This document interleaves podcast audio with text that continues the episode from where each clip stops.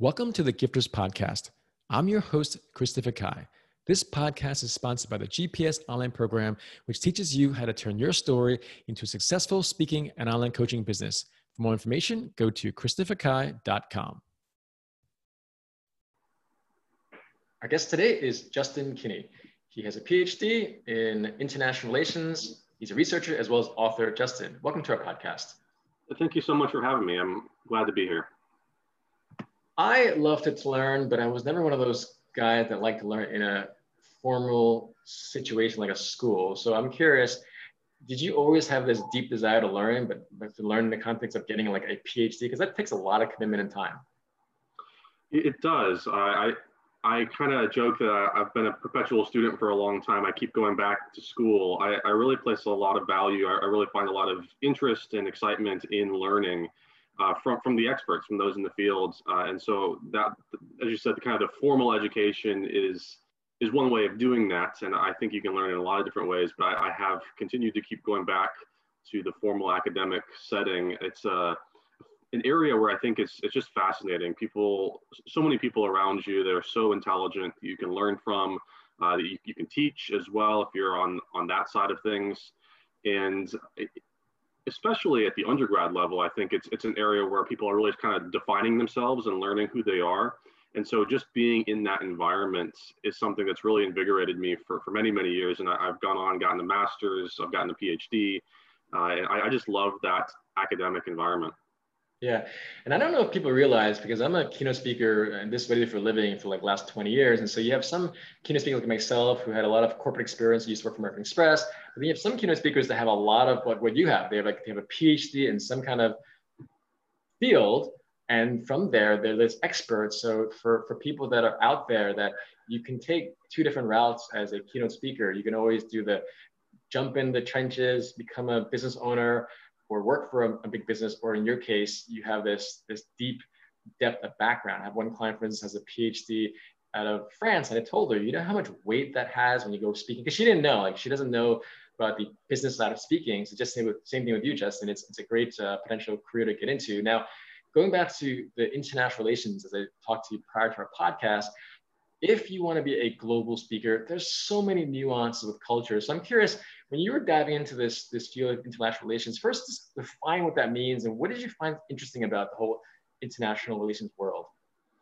Sure. Yeah. So so the international relations uh, topic is is something I've been interested in for a long time, but it's something that's I don't say I don't say it's new, but it's really grown in the last say 50 years. You know, 100 years ago or so, the world was a very different place, but we've become increasingly global uh, to the point where it's so easy to to communicate with people around the world. Uh, you know, with a text or a podcast or you know even a phone call. And business in particular has really embraced that uh, where businesses are now, you can't just approach a business from a domestic perspective. If, if you're really hoping to grow, it's, it's increasingly global. And I think studying international relations really helps understand uh, the culture of that, the politics behind it. You know, there's so many different amazing cultures around the world, and each one of them brings something unique to the table.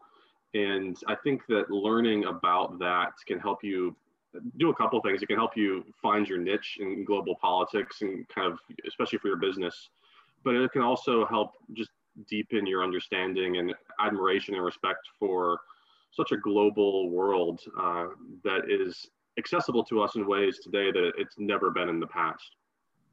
No, that is amazing because going back to the whole international aspect of life, I mean, sometimes if we don't look at history, we don't really know how fortunate we are. So, as you were saying, President President Kennedy was one of our first presidents, if not the first president that started flying around the world. And that's literally 60 years ago. It's not a lot of time in, in history. So when you start studying that stuff, I mean, how does it how does it work? I mean, you study U.S. versus Middle East, U.S. versus Europe, U.S. versus Asia. Like, how do, how do you like? I'm just curious about like the curriculum, or what do you what do you like? How, how do they go about framing your education? Yeah, and there are, of course, a few different ways you could go about doing it. Uh, the world is, is so big, you almost have to, I don't say specialize, but you do, you, you, you can't approach it all at once. I think that's that's one thing you just you can't do. Um, most curriculums will start by looking at, at American politics and then using drawing on that as uh, a comparison, especially if you're in, in America, because that, that's what we know, that's what we grew up uh, learning. And so, kind of, I, I started learning American politics, and then you kind of move and see how does this compare to other countries. But there, there's kind of two avenues. Uh, you can either go and specialize in one area, like Middle East or something, which uh, you become an expert in that area in the politics, the culture, the religion, all of those things. Or you can kind of look at it globally as, you know, how does international trade work at the international level with, with things like the UN uh, or the WTO and some of these like major international organizations that, that really try to do it globally. Uh, and so I really focus more on that perspective. Uh, now I did, I did, I did have a specialty as well. I specialized in, in radicalization and extremism, so things like terrorist groups, which means kind of by default, uh, my specialty is Middle East because that's where so much of it happens today. But yeah. I really tried to approach it more from kind of a global, how does the world handle these, you know, conflicts, uh, civil wars, terrorism, but also on the trade business front as well. Interesting. Let's talk about that. I mean, why do you think, um, unfortunately, in the Middle East, like I've actually spoken in Saudi Arabia as well as Palestine and even East Jerusalem. So, what, what are some things? Let's say someone wants to do business in the Middle East. What are some suggestions, comments, things that we might you might want to just share? Because again, not everyone has, has had the opportunity to go in those areas. Sure. Yeah, and, and the Middle East is, uh, to me, is one of the more, more fascinating places just because of the history there. And I think that's kind of where you have to start if you want to do business is understand the Middle East has a history that goes back long before really even most parts of the world. I mean, the, the cradle of civilization, right, is literally, yeah. uh, so I mean, it's it's literally the oldest places on earth, and so much of the history and culture there carries through to today. And so, if you really want to get involved in the Middle East, and I've, I've been to a couple places there. I've been in Palestine, I've been in Jordan, I've been in Israel and it's it's, it's just a very different atmosphere because you you can feel the history you can yeah, feel yeah. the culture that has existed there for centuries millennia really yeah. uh, and so i think if, if you're looking to do business there you need to t- take that kind of long-term approach that the, the culture there is not something that's that spawned in the last 250 years like the united states you know it's it, they have deep deep history and a deep respect for history that we just can't access here in the United States because we just don't have that. Yeah. Uh, you know, they have buildings that are in use that are many times more, many many times older than our entire country here in, the, in America. Or even a tree, you know. yeah, it, it's, it's crazy. the wall. uh, and I mean that quite seriously. So. Oh, literally, yes. Uh, just an.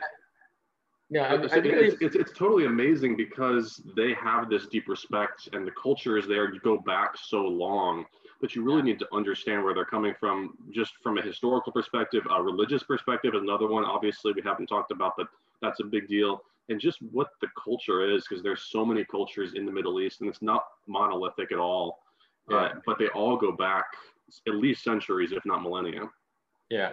And like you said, the whole Fertile Crescent, if you read a book by Jared Diamond, it talks about, well, a lot of historians talk about how like the whole 12,000 years when we started farming, the, the, the livestock we had were in that area. But I really appreciate, Justin, the unique perspective you bring, meaning you, you have a PhD in international relations, but you also have a, a specialist or you're, you're very aware of terrorism, but you you shared the aspect of the fact that I wish everyone was like you, meaning we should all be open-minded and want to learn because unfortunately in America and in some places in the world, we might have a very negative connotation about certain areas like the Middle East, for instance, because maybe one person or one thing. And I, I just appreciate you just saying, look, it, there's a lot of culture and depth and roots there. So I encourage everyone to learn from you because I think that's what all of us could do. I mean, have you always had this very um, curious perspective? Because I always want to inspire our listeners to be like our guests, frankly. So have you always had this uh, a curious mind?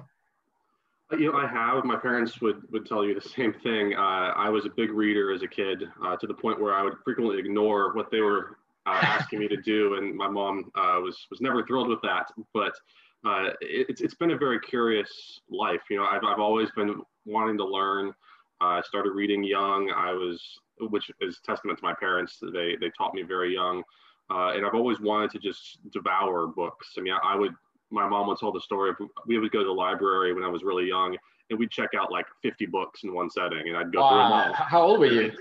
Oh, this was I don't know. Uh, I mean, pretty much, pretty much all, all through elementary school, really. I mean, we would check out books to the to the level the library the librarians would have no idea what to do with it. Uh, we could carry boxes to the to the front desk. So I've always been interested awesome. in learning. Yeah, and it's just it's just carried over and over. As I said, I keep going back to school to learn more. I, I love traveling. I'd love I would love to hit every country in the world at some point. Although I know that's uh, a bit of a pipe dream potentially, but I, I just I love to eat that up. Awesome. Justin, thank you so much for being on our podcast. How can our guests connect and stay in touch with you? Yeah, absolutely. So I have, uh, like a lot of people, social media accounts you can find. I'm on Twitter. It's Justin R underscore Kinney. Uh, you can find me on Facebook too, although it's a little bit different. Uh, I didn't mention this, but I actually write mystery novels, uh, and my author name is J. Robert Kinney. You can find my page there as well on Facebook and connect with me. Happy to talk with anybody about anything. It doesn't have to be just just authoring. Uh, awesome. and those would probably be the two best avenues to, to reach me. Great. Justin, thank you so much for your time. Have a great day. Well, thank you so much. Thank you for listening to the Gifters Podcast. If you want to learn how to turn your story into a successful speaking and online coaching business, go to christopherkai.com to learn more.